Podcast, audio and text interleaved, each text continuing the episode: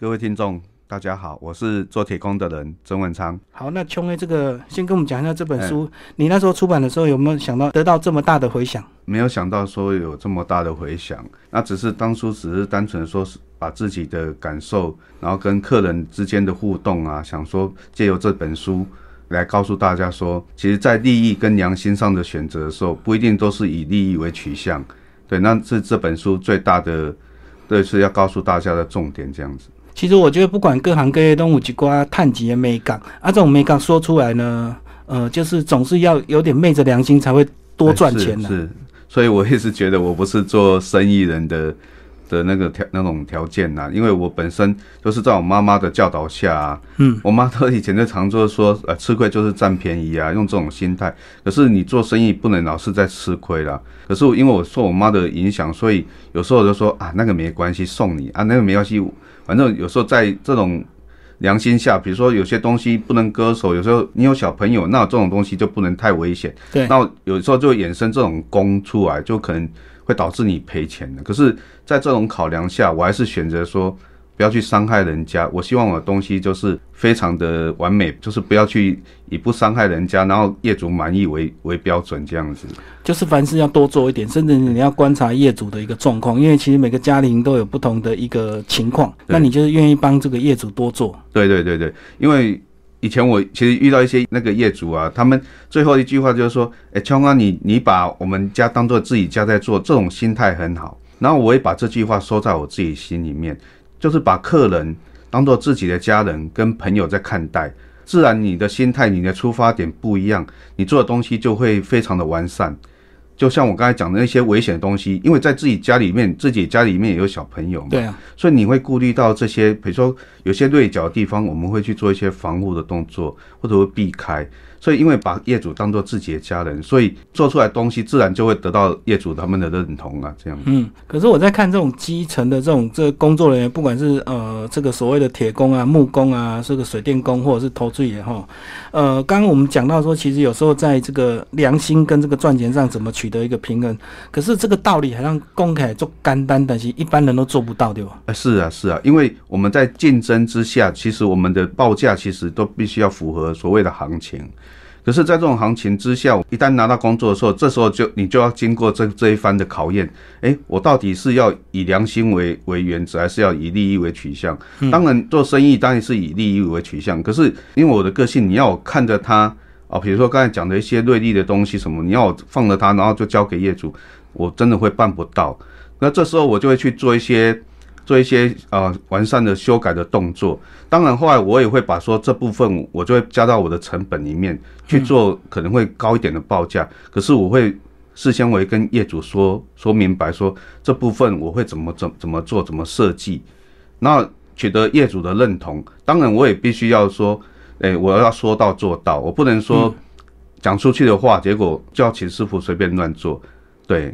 对，这个是比较现在这个阶段，就是因为你应有一定的知名度，有一定的口碑啊，所以说，呃，你的报价即使高一点，大家都能够接受，因为大家已经清楚你的一个作业模式，是是，不是钦差走呀。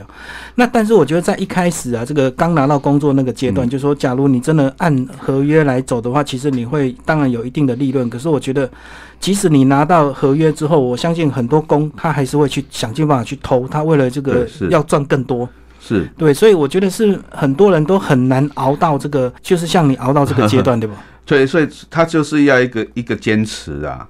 那那我刚才有讲过，就是说我一直奉行我妈妈的的那种理念，就是吃亏就是占便宜。那我也不能去违背我自己的良心，所以很多案子我是接到之后，我真的在挣扎，甚至晚上睡不着。你要赔钱还是要昧着良心？对，昧着良心。那你要赚钱，当然我可以睁一只眼闭一只眼。对啊。可是我最后选择就是说我不能这样做，因为我如果这样做的话，我晚上会睡不着。我一旦想起那件事情没没用好，或者啊灭着良心没有处理好的话，我真的会睡不着。所以我的我我看见我自己就是说赔点钱，或者是没赚钱，或者是赚少一点，我宁愿就是把事情处理好。但是后来我也发现说，因为我这样的选择。所以我很引起很大的共鸣，就是说很多业主他们都其实都是很认同我这样的想法。所以其实我们的客源其实是源源不绝的，真的是做不完。对，那这个是其实也是我意想不到的的结果，所以后来我更更支持我这样的观念继续走下去，这样子。嗯，其实这个业主啊，就是我们每一个人的心态，其实。我们如果去找人家来估价，我们当然第一个就是怕被骗嘛，或者是这个被开太高，或者是说呃钱给他赚之后他又做的不好。是。那其实像你一开始应该也没有这么强烈的信心，对不对？其实杀人其实很漫长，你的心态应该人生调整个贵啊盖对不？就一开始你在做铁皮屋的时候，那种东西根本很难去查那个料到底实不实在，而且有时候这个铁皮屋做几年坏掉之后，他还是会找原本盖的人来修。是是。所以你一开始也遇到这个挣扎的。嗯。其实我一开始早期，我一开始在做的时候，我也是像大家一样，嗯，偷工减料，我一定都有。那就有一次暗自就是我哥的朋友，他找我做铁窗，那我就是偷工减料，嗯，那我就争取那个那个利润的最大。可是后来业主，我哥的朋友，他后来发现说我们偷工减料了，然后这个朋友就断了。那我就从这中中间，我就去我就去了解到说，你赚到钱，可是你却失去朋友。是啊。啊，这种不是我所要的，所以从那时候我就开始慢慢在修正自己的心态，改改变自己的观念。我今天做的东西，我要人家认。今天没有赚钱没关系，但是我赚到朋友，他下次还可以帮我再介绍。对对对，所以我就是用这种方式来经经营我的我的事业。包括铁皮屋，很多业主他不会上去，那甚至业主他们不懂得说啊，你到底用什么牌子的品牌，多厚的多多厚的铁皮。那这时候我其实我的部落格那时候刚一开始在创立的时候也是把这些我就写的很详细，我就是要让业主知道我们的东西就是我答应你的，我就是不会偷工减料，而且我只会多给你，不不会少给你。嗯嗯，对，所以我们的客源其实。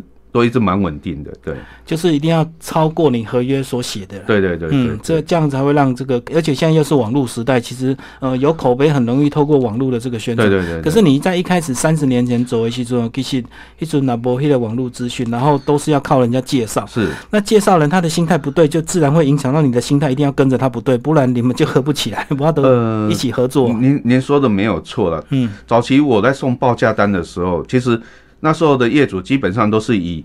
最后的总金额下去衡量，对啊。那我们其实我常讲，就是我第一轮可能就被打下来嗯。他不了解说里面的差异性。那当然我会在我的报价单里面写的非常非常的详细，包括我用什么螺丝啊，怎么锁，我都写的功法我都写的很详细。那我一直一直期待说有业主他可以看到这一块，就是说你不要光光比价钱，你还要注意里面的内容，对啊，所使用的功法。那我后来。其实为什么部落格会我的部落格会会这么红，就是因为我多的一个照片可以去传达我的理念。因为我们做出来东西，我确实都是有按照这一块，那做出来外观是怎样？那其实我也一直鼓励说业主，就是说你不要，然后你可以多找几家那个。铁工厂来多找几家来比较，嗯，但是你要比较它的内容，除了金额之外，你要比较内容，然后最好你还要看到它实体，如果有照片的话，嗯再去看到它它做的工法外观，其实从一些的收尾收边，其实都一些细节你都可以去观察出来。对，其实讲到收边，就讲到你现在你包括你帮人家做铁皮屋，还会把铁皮屋上面的那个铁砂把它喷掉，对对，就是为了怕锈蚀在上面就对了。对像这个一般人很多人这个收尾都就就不肯去做到这样，而且。在上面也看不到嘛？对，其实这个并不是说，其实我并不是责怪到我们同行啊。其实你你还想说铁皮屋那么斜哈，那一般我们都会在我们在盖铁皮屋的时候，都会在上面做一些切割的动作。铁在切割的时候，它变成粉屑，这时候整个屋顶都是铁屑。那一般我们同行啊比较有良心的，他们大部分都会用扫把再扫扫一下就好。对对对，那在屋顶上不扫的非常多。嗯，那不少之后，这时候雨水碰到那个铁锈，碰到雨水的时候，它会生锈。生锈的时候，它其实就会咬在上面。那可是业主他不会上去看啊。嗯，那其实时间过久的时候，它其实你就会发觉说，为什么刚做没多久铁皮它其实就锈死？啊，其实原因大部分就是这样子。啊，这也是我刚才讲的，说我知道原因的，我知道它这块原因的，你叫我不去处理它很难。所以一开始我是从扫，然后觉得扫不干净，然后开始用水冲，水冲觉得那个水压不够，开始用高压清洗机去洗。洗。对对对对。那因为我们在做这一块的时候，那我其实当初诉求的理念就是说，我要跟客人讲，跟业主们讲说，你就算没办法上去看，可是你要要求说，他最起码铁屑这部分你要帮他要求他帮你去除，就是说最起码他要扫一下吧，对啊，因为有的不扫，就算不锈钢的，它也是会生锈哦。它上面就是为什么不锈钢上面明不不锈钢上面怎么会有黄斑？这个就是大部分都是铁屑的问题。对，是是是，所以这个当一开始如果把它这个清洗干净之后，就能够延长它的一个寿命。对对对。可是有时候我们这个因为大家不懂，然后大家就以为这个台湾气候潮湿，好像这个铁皮屋几年生锈是很正常的。对。而且这个有时候对这个做铁工的人来讲，有时候这个呃锈掉坏掉，反而其实像现在台风这么多，那个暑假的时候，几乎那个铁工应该都更忙，对不对？对啊，像台风季节的时候啊。大家可以去想说，为什么台每次台风来那么多铁皮屋都飞走了？嗯，其实这这里面就卡到一些功法，比如说它焊接的长度、焊道的数量多寡、锁的螺丝的多寡，然后锁的螺丝的种类，然后它固定的是在墙上还是墙面下，这个都有关系到这个会不会被吹走、坚不坚固的问题。所以我当初部落格上面我就是呃有照片一一的陈述，就是说你今天我要盖一个铁皮屋。好，就算我预算不高，但是我按照一定的功法，最起码、最起码、最起码就是不要被飞台风吹走。对啊，对啊。因为一旦吹走，运气好可能是砸到车子或什么的，赔钱的。对对对，运气不好，你去砸到人，不要说业主他要赔钱，我自己做的人，我自己都良心上会过不去，我一辈子都会内疚。嗯，因为我的东西飞走去砸到人，所以我自己在做这一块的时候，我就特别的去去要求是说，我们的东西一定不能有这种状况发生。但是我觉得这个呃，要熬过到你现在这个阶段，其实真的是不容易。一般人如果熬不过的话，其实他最后还是选择要跟市场一样的做法，一样的做法就跟你拼低价。那拼到之后，我再想尽办法去偷一些材料来争取我自己的最大利润，这样子。对，没错。那因为这是环境上就是现实的一面呢，所以我当初在写部落格或出这本书的时候，我就在就是说，我要提倡一个观念，就是说我们铁工。也可以很有自尊、很有尊严的。那你要做这一块的时候，你要获得人家尊敬，相对的，你做出的东西就要品质。嗯，那我们不应该用这样的这种销价竞争，然后再压缩自己的利润，然后再去偷工减料，我觉得那是不对的。所以我这本书其实在也是宣传一个理念，说我们今天铁工在做，我们在就是在帮业主最完善的工法下，那我们取得我们应该要的利润，那这个是皆大欢喜的事情。对，嗯嗯嗯，其实像我自己本身也有一些房子在整修了。那你知道我前阵子还发现一个更夸张的事情，就是我这个一条水管要把它多做一条水管出来，结果一打下去才发现，它居然用电管来当自来水管，然后厚度就有差。对对对。然后这个就居然说，当初一个房子居然弄，因为那个水管埋在里面，因为一般的业主也不可能去打墙来看，连这么便宜的材料，他都有办法用电管来。替代这个自来水管，所以可见的，其实真的要偷的东西，其实真的东西很多东西都可以偷。是是，因为包括台湾人的的习性呢，嗯，对，我们一直在讲说日本人啊、德国人他们对工作上的态度啊，那我也是觉得说，我们我们是属于传统产业这种制造业，对啊，那这种我们以前那种观念有些不对的，我们一定要改，要向人家学习，就是说你真的不要说吹毛求疵，最起码你要。尽善的就是你答应到人家做那一块，你以你的专业，你觉得应该要做到那一块，那你就是一定要做到那一块。你不能为了你你要拿到这工作，你为了要销价竞争，你为了赚得更大的利润，然后你去给他偷工减料，那都是不对的。嗯嗯，对啊，其实像你这个整个整个书啊，几乎把你这个从以前一开始这个家庭环境，然后一直到学铁工，一直到现在整个几乎人生都整个回顾掉了哈。是。那我觉得这个学这种功夫的人，其实一开始在学徒的时候是最难熬的，对不对？对。像你在一开始学徒的时候，也是做的要死，可能老板又不教你。对。其实像我呢，最近就做了一个这个呃。一些工程呢，然后我就看到这个老板带着师傅、带着学徒三个人来做，然后那个学徒好像做什么就一直被师傅骂，是是是是，然后骂到那个我实在是有点看的不好意思，我就赶快离开。就是看到那个学徒好像做什么就一直被骂，可能动作慢，也可能技术不熟练。那像你自己现在怎么来带你自己工厂的学徒？早期我在做的时候，我们老板请很多人，大概七八个。啊，我里面是里面最年轻的，我就是像你刚刚讲的那种，就是总是被骂的那一个。那我后来其实现在年轻人他们不愿意做我们这行，因为可能怕晒太阳，因为可能冷气吹习惯，或者对对对。那有年轻人来的时候，我都会都是我我会用我的耐心去教他，跟以前的那种老板的教法不太一样。嗯。那在第一个条件，我会我会先问他对这个工作有没有这个热忱。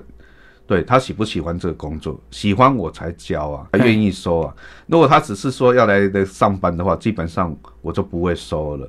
对，然后来教的时候，其实我都会跟我跟我们老板以前做法有点不一样，我会就直接就是因为我以前有经历过，所以我一开始就是从让他有一些比较有兴趣的啊，比如说你在烧焊，其实那个有发有有溶接那种，其实是很好玩的事情，嗯，就好像在做手工艺一样，我会用这种东西去引导他，慢慢的让他去喜欢这份工作，这样子。对。而，且让他比较快有成就感。对对对对对，嗯比如说我会用一些条小铁件呐、一些比较不需要那么精致，比如说看不到比较比较粗糙的啊，可是它需要焊接，有一些技术的，它可以从一些比较皮毛的东西开始慢慢学起。对甚至可以做一些小件的东西。我看你那个粉丝页还有卖那个黑铁垃圾桶，对对对对那对。个该工厂自己玩的那种小手工这样。对对对，就是敲敲打打啦。那其实这是我们这行业最大的优势，因为铁的东西啊，它在一个那个师傅的那个的巧手下，它其实可以成为师傅想要的东西。今天我如果今天要当这个垃圾桶，其实我们要做热色桶很简单，就五块铁板封一封就好。就焊起来就对对对，嗯那你上面你可以加一些雕饰或者一些铁锤的痕的烙印啊，或者是砂轮机的割痕啊。其实你只要有有有想法，其实它就可以呈现。所以我都常说，我们铁件是显性的，跟油漆他们它隐性，油漆跟水泥工他们做得好，可能人家要内行的看才看得出来。那我们铁工其实做的好不好，有没有巧思，其实一下就感觉得出来了。而且很容易就变成一个装置艺术了。对啊很明显就看到的东西。所以这就是我们这份工作的乐趣的所在啊。对啊，那像其实刚刚邱伟讲这个，比如说以这个油漆工来讲，你刷的好是很正常啊，人家看了就这样子，因为你本来就应该刷的很好，对对就你可能很难再有一些新的一些变化，就对了。对对但是铁工如果做到更上一个层次，其实它是可以变成一个艺术品来玩的。对对对，所以这个这一行就是我们这个刚才讲这个显性，我们工作上作品都是显性的，这也是我们的优势，也是就是你可以很执着，让人家很很吸引的一个地方啊。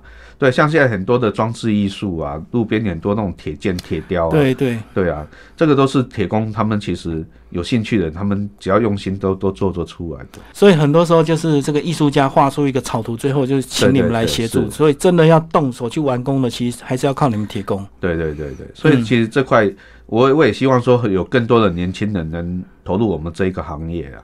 其实我们这个我们这个铁工已经面临断层了，因为可能他们怕太晒太阳啊什么的，或者是其实烧焊其实它其实会有一些职业伤害啊。对，是是对，比如说那个火花啊，会滴到手啊，会可能会有烫疤啦，或者眼睛会可能因为强强烈的光线，嗯嗯，眼睛损受损。那可是你在一些的防护，呃，一些配备那个保护之下，其实是不会的。那所以我在这里，我也希望说，有年轻的朋友啊，如果对这行有兴趣的，其实都可以投入这一块。对，对啊，其实刚刚讲到一些职业伤害，还包括这个铁皮屋常常要爬上去，甚至你搭上去不是两手空空，你还带着材料、带着工具上去做。是，所以有时候这个像书中也有讲到，你过去有个师傅也是这样子，呃，可能就是觉得直接来的比较快了，因为可能常常在爬很熟练，可是有时候意外就是这样不经意就会发生了。对啊，其实因为我做这行做很很大概三十几年，其实。我从过程中，呃，包括我自己的师傅，以前教导我的师傅，他们从都从铁皮屋摔下来，嗯，那当然有的会很不好的结果，有的是半身不遂，有的变成整个家庭经济都被拖垮。了。对，嗯。那后来我们自己在做的时候，其实现在政府也有在宣导。那后来自己在做的时候，就觉得说这个安全是一定要重要的，所以我们在做的时候，我们都会要求师傅一定要绑一条安全带。嗯其实就有一讲，有一点像讲难听，有一点像狗绳一样，就牵嗯一条绳子，然后拉着你身体这样子。可是那个是虽然师傅会因为这条绳子，会觉得说绑手绑脚的，对啊，对，可是我觉得这个就是，诶、老板在要求下一定要做的，因为这个一摔下去，其实对业主难交代对，啊，然后对我对师傅们的家人也很难、嗯。很交很很难交代，所以我们都会要求师傅一定要绑着安全绳的，做得慢没关系，但是事情总是会做得好，那也安全啊，对啊，嗯，所以其实这个铁皮就跟其他这个工作还是有点不一样，又多了更多的一个危险性，对对因为毕竟要在在外面做嘛。是是是，嗯，因为它屋顶其实现在有的屋顶它造型是很斜的。那有的师傅其实他们的观念就是传统那种观念，就是说他就是觉得啊，生死是天注定的，他觉得啊，反正他做这行他都认了。嗯可是后来我又觉得说，这种观念是不对的，这种观念太卑微了。我们今天做这一块，其实我们其实你做得好，其实人家会尊敬你的。那我们不需要这么自卑。那我们为了自己而活，为了家人而活，所以这一块我们一定要先自己先保护好、顾好。所以后来我我也是用这种观念来跟我的跟我的员工讲说，无论如何，就是我们安全以安全为所重啊，就是你今天做的慢无所谓，但是我们的那个安全措施一定要做好。所以这一块我们现在是做的相相当的还算蛮完善的。其实这个就像开车一定要戴安全带一样了，那骑摩托车要戴安全帽一样的道理。总是说多一个防护，那其实有天灾人祸或者是这个突然发生什么状况，永远都会有了。那琼安，那再来跟我们聊聊这个呃，你现在工厂的一个规模，好不好？因为我知道这个整个部落格一直到现在网络时代，其实要请你这个做工程的人非常的多，对吧？应该忙不过来啊。一定是忙不过来的。其实我们工厂连我总共成员超七个人而已。嗯，那其实一直有业主说，冲啊，你就是请多一个人，你就是一直在复制嘛。那我常跟业主讲，就是说我没办法，我们因为我们做的东西都是刻制化的。对啊。它不是量产的东西。今天你的铁门跟他的铁门一定是不一样的。嗯，那我不希望说，因为我多增加人手，然后造成我的品质就是降下降。对，那我一个人没办法去管控那么多人，所以我一直保持在是就是这个人数在。对啊，那因为太多人，其实曾经也是说，因为请了太多师傅，因为每个师傅都是从来自四面各地，他们以前接受的那种观念，可能跟我的观念有一点落差，他觉得可能这样就好了。可是当我要求更高的时候，他可能就受不了了。嗯，然后当然当然他可以应付我，可是私底下做的又是另外一套。所以与其这样，我就是在我的掌控内，就是我们现在的成员都是都是认同我的理念的，所以他们才愿意留下来的。就说如果你在现场监工的时候，他当然就会照你的要求做。那如果你放给他自己去做的话，他可能有一些小细节他就会偷一下，因为就觉得太懒了。反正做好就好了。对，就是人性嘛，他就觉得说。啊，那个东西干嘛用？然后那个东西干嘛洗？那一般的也不是都这样就交给业主了嘛？可是，在我的观念，因为我的部落格这样写，所以我一定要照这样做，这也是我的原则。那就算我部落格没这样写，当初我以前也是这样做，所以我像这种理念不合的，基本上他他也不会待到我们工厂了。对对啊，因为其他整个师傅的养成并不一定在你这里啊，所以他可能在别人学的这一套之后来到你这边，他就不习惯。对，那你这边要求那么多，然后要做这么细，然后累得要死，那他可能会想说，那薪水也没有高很多啊？那他这样子，他 还是会宁愿可能理念不合，他又跳走了。嗯，其实薪水是差不多啦，可是最起码在这边，我们就是我刚才有讲过，就是说你你要来我这边做，第一个你要对工作你要非常热爱你的工作。你要对这个这一块铁这一块有热情，那第一个符合我条件的时候，我就会比较愿意说就雇佣他。再就是说他在技术上，其实我不并不是以技术为取向，我是以他的态度为取向。是，对你对工作上，比如说跟业主跟业主讲话，你要的礼貌，最基本的态度什么的，对铁你要就是要热情，这种态度你要展现出来。这种我哦，这个会胜过技术。你技术再好，你没有这个态度，其实我也不会用。所以，我大概我们现在员工成员大概都是属于我刚才讲这这方面的，就认同你的观念跟态度，然后很多细节他会跟你一样注重的。对对对对，因为我觉得说，其实像网客网络的客人来的非常多，对啊。那其实我就常举例，就是说，我就像一杯水一个杯子一样，现在水其实已经是满的，你现在再多来。倒进去，它也是溢出来的。那我不会去强求说我要再复制三个杯子、四个杯子、五个杯子来装这些水，因为对我来讲，因为我的个性，我没办法这样做。我没办法说以最一般的那种功法，然后来啊。当然，我用一般的功法，可能我会赚到更多钱。可是我的个性，我没办法这样做，所以我会把我们公司就是说再精致化。嗯嗯，对对对，我们杯子会做的更精细一点，然后来来配合这些客人，就是说标准会更高。现在这本书出来，只会让我的标准会更高。对，因为有些人如果真的买了书，然后跟你合作做生意，结果发现并不是这样子的话，他可能这个失望会更大。到时候他可能又利用网络的舆论去。对你进行一些不好的的一个评价，对对，这个倒是我其实我不是担心这个，因为我的个性本来就不是这样。我个性这本书出来只是对我就是一个大家会对我的的审判，就是那种标准会更高。对啊，所以我自己也会更要求我自己，因为我不能让人家失望。我常在我里面文章里面写说，人家等我们那么久了，嗯，好，有的客人等我们，有的半年，有的甚至一年，嗯，对，那人家等到我了，我不能。交出的东西就是一般是啊，啊，只要让人家失望了，那那让人家白等了。嗯我的个性，我绝对不允许这种事情发生。所以等到他的时候，我们就是会尽全力。这个之前经营部落格就已经要等了，然后现在出了书之后，又呃很多这个媒体都很注重，都邀请琼 A 去上节目，所以现在一定要等更久。哎但绝对不是说增加能力就能解决的问题。是是是，嗯，所以刚刚讲到这个态度观念的问题，其实最好的方式就是这个师傅是从小自己养成，是从学徒开始带起。是可是学徒年轻人又不 不愿意来当学徒，对对对所以所以在找人的时候，其实我们现在面临就一个困境，就是说，年轻人他其实都撑不太久。嗯，对，那大概其实有的做半天他就跑掉了。啊干嘛买你要急呢？对对对对对对，所以所以我们这一块其实有一个断层啊。那其实现在我们剩下来大概都是能就是配合我的理念的在做。其实我也觉得现在这样蛮好的，大家其实认同这一块，那都在这一就是我们工我们工厂很小，非常的小，嗯嗯，大概只有十五平而已。哦是，可是我们可以创造很多东西出来，所以我们都我都称它是一个梦幻工厂、梦工厂这样子。嗯。然后每个人来我们这边都有他自己的理想在，有人可能他以后目标是自己出去开。啊，对。对对对，那我就觉得没关系啊，你要出去开，那你的我的技术会无条件的就是交给你，，对，那其实，在我们工厂在工作上其实是蛮快乐的，嗯因为每个人都有专注在他自己工作上，所以我觉得我现在的工厂那个形态还算蛮好的，哦，目前是一个很和谐、很幸福的一个状态。对。那其实我知道，这个有时候这个师傅跟你跟着你做久了，他难免也会觉得说啊，几弄陶给你谈啊，啊你爱你要我们做的那么细，做的那么 那么要求那么多，你会不会鼓励你的师傅自己有能力也要出去创业？哎、其实我一向都是不反对，而且我会支持他们，嗯因为我觉得每个人都有自己的梦想要追逐，所以我也常在部落格说你要追逐自己的梦想。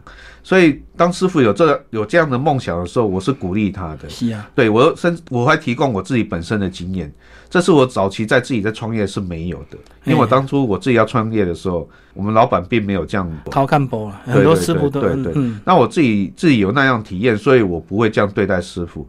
我会跟他讲说，你要注意什么？你如果要自己注意开，你应该要注意什么？我我都会无条件的跟他们讲这样。其实这种心态才会跟那个师傅建立长期的一个合作关系，变成一个革命情感的。对因为其实全台湾铁不是做不了，这个也不可能全部都你做。那其实有些师傅，他如果认同你的理念，然后他有自己创业的这样一个心态，他反而会做得更认真，因为他一早晚要出去当老板，所以他才会真的很认真去学很多扎实的一个东西，不是表面之后完工收钱而已。对，我我也是这样这样的想法。那我也希望他出去开之后，以后他自己有一片天地的时候，他他有时候回想起来说啊，我以前就是在永生打，嘿那是琼阿老板教我的，我我今天才有哎，最起码我可以省掉一些个摸索的路，对对对。嗯那我很感谢他。那我其实我就是用这种心态，我在教我的徒弟们。那我在想说，以后啊，如果你有能力的话，自己出去开。那我希望你的你的功法，你对客人的态度，那你最起码你在我身上有看到好的一面，要学起来，对，学起来这样子。其实我觉得这个，当他们有这样的想法之后呢，其实你的很多要求就是理所当然，因为如果他是老板，他也会认同你的一个做法。对对对那他如果永远只想稳定做一个师傅，他每天想的只是赶快收工下班回家休息而已。对，其实这种心态的其实一定有。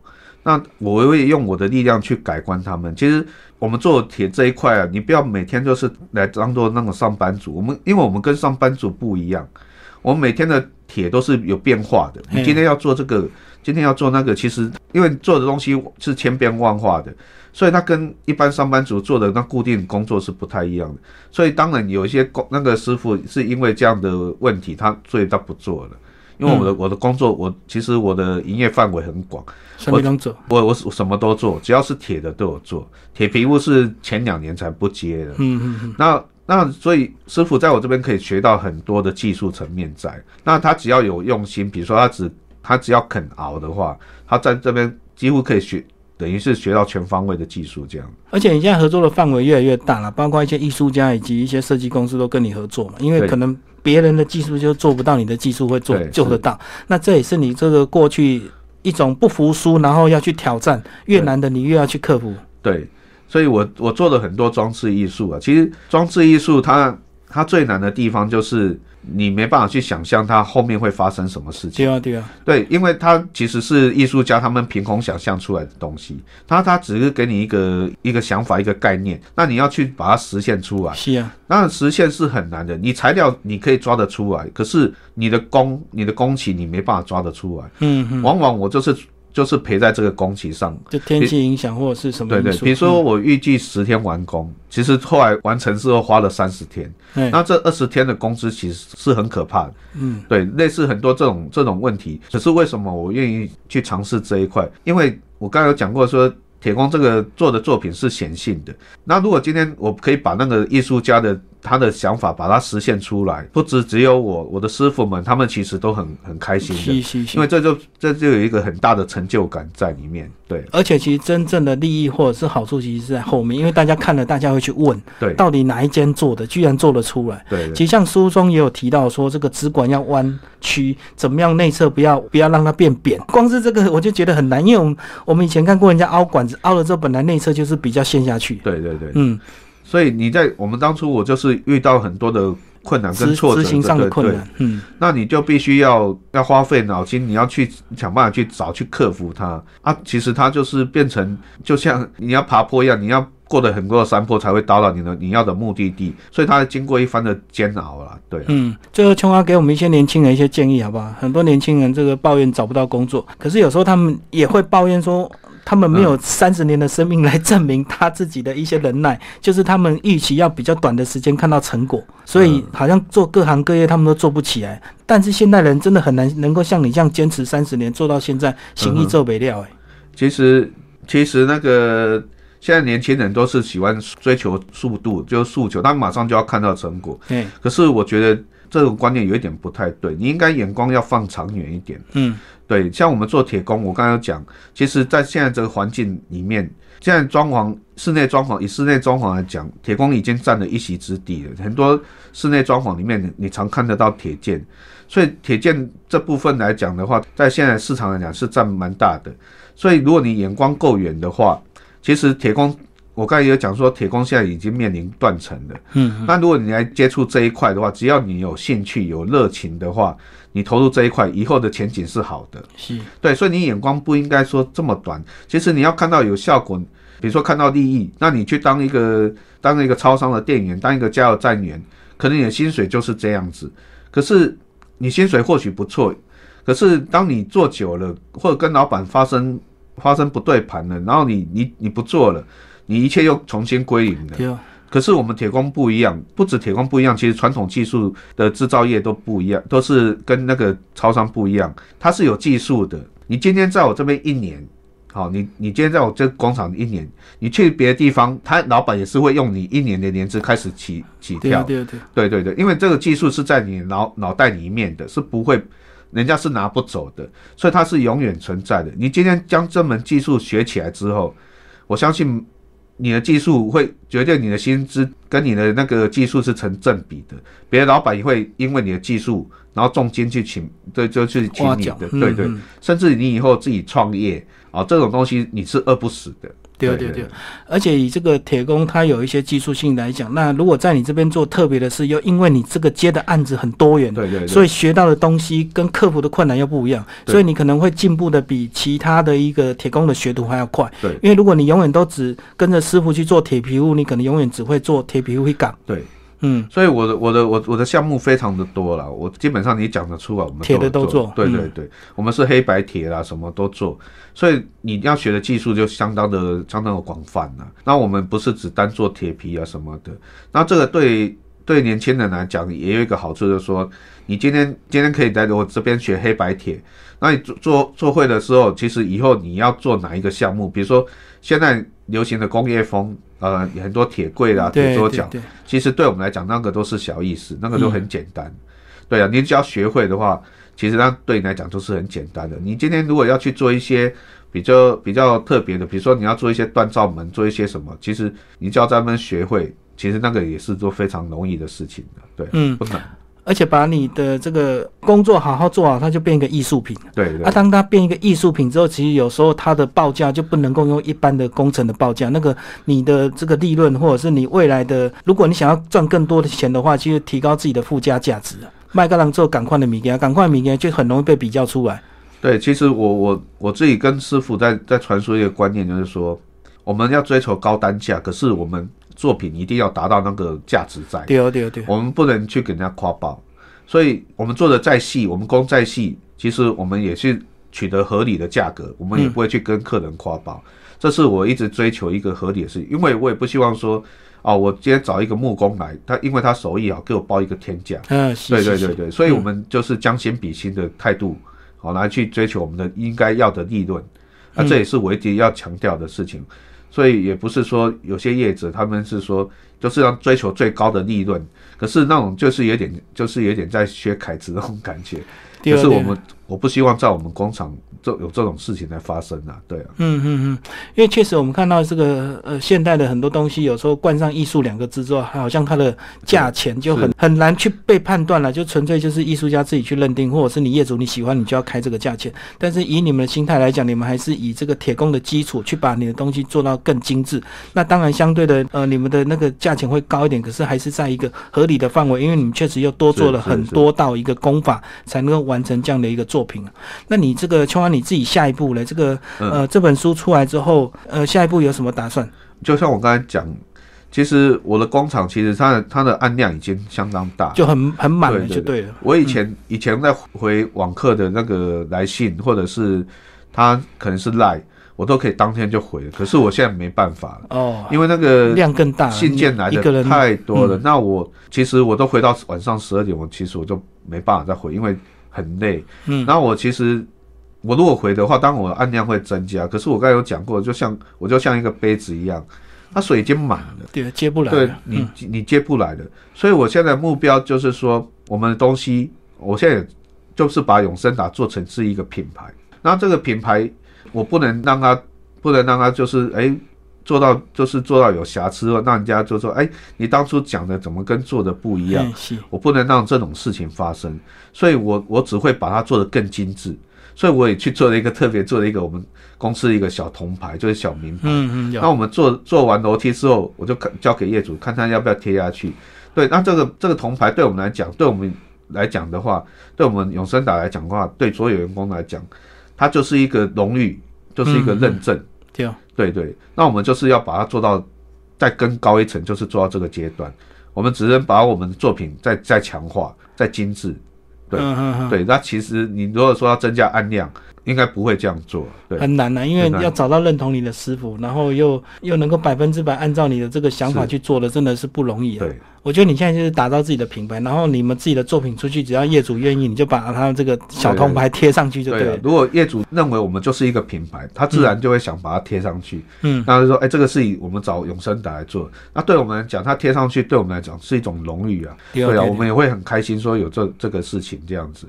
所以我现在就是要走到这一块啊。所以这也是你的这个下一步。那因为其实这个网络时代，这个呃。也很难，这个这么多网友问问题啊，那而且北中南全省都在问，你不可能这个问完之后他要找你，你就跑下去接他嘛，还是要有一定的缘分或者是一定的等待啦。呃，其实我在前两年的时候，我已经把那个区域性的那个限定把它把它取消掉，就是我们全省都有在做。嗯嗯，可是就是我都会跟业主讲说，你要我去高雄、去花莲做可以，可是就会有车马费的延伸。嗯嗯，那你要先衡量说有没有这个价值。对啊，对你，所以找当地人一定会比较便宜。凶啊，因为不用车马费。可是那个网友就很热情，有的愿意就是付付这个车马费。那当然他付这个费用的时候，我们就会，我们一定要更认真，就是不能让客人失望啊。对啊，哦哦，对啊，对，等于这个业主还愿意多花钱补贴你们车马费，请你就是非要请你们做不可。对对对，就是有这么始终的粉丝啊，对啊。那所以我们在做事情，因为有这么多人支持，所以有这么多人在看着我们。所以，我们做事情不能更马虎。我一直跟我的员工是这样讲的，包括我自己也是对自己更要求。所以这个熬了三十年之后到今天了，其实你应该当初在开成立部落格就有感受到那个回馈了哈，因为这个网友的力量真的是很大。是是是，我其实为什么部落格其实我一直走到现在，就是你一开始从一，其实第一个案子是什么？布洛格接到第一个案子是帮客人换一个信箱。锁，嘿，两百块呢？对，两百块可是我当时好开心哦，嗯，因为有人从网络去找到我们公司。了。是。那我换好之后，他其实他蛮开心的，说：“哎、你们居然愿意为这个小钱小案子。对对嗯。对。那这种其实这种观念到我到现在我还没改，我还是在跟自己讲说，我不能因为工作小，我其实按量大小我不会去拒绝，甚至那个连那个照片框啊小东西我都会做，嗯，只要给我时间，除非是我真的排不出来时间。对，嗯嗯那其实我我的观念就是说，无论案子大小我都会接，只要人家替人家处理事情，客人能满意，我都是以这个为取向，对啊，为出发点这样。对对，不能因为红了之后只接大案子，然后小案子就对做。对对对，所以我们都做了。嗯 嗯嗯，所以刚刚讲那个小信箱，因为我以前换过，可是我那时候是找锁匠，不知道他为什么找铁工去 去换个信箱锁因为其实换的很快啊，其实那时候去其实蛮开心，然后后来陆陆续续，然后再陆陆续续就做了一些案子，然后也也得到一些回馈，然后业主的支持啊，他们其实都在部落格上面有一些替我们就是留言给一些回评价嗯所以一直支持到我们走到现在啊。对，那现在这个就习惯用粉丝页。那听众朋友在我们这集预告也有这个永生达的一个粉丝页，然后呃，如果有兴趣也可以关注他们，但是要找他们做，真的要你要有耐心等待，千万不要急。你不要说你们家的一个什么东西坏掉，急着要学会把它抖。对对对对。金马龙熊不爱排半年、一年以上。好，谢谢我们的琼啊，为我们的介绍他的第一本书《做铁工的人》，也期待他的第二本书嗯能够再写。啊谢谢谢谢，好，谢谢琼啊。好谢谢大家。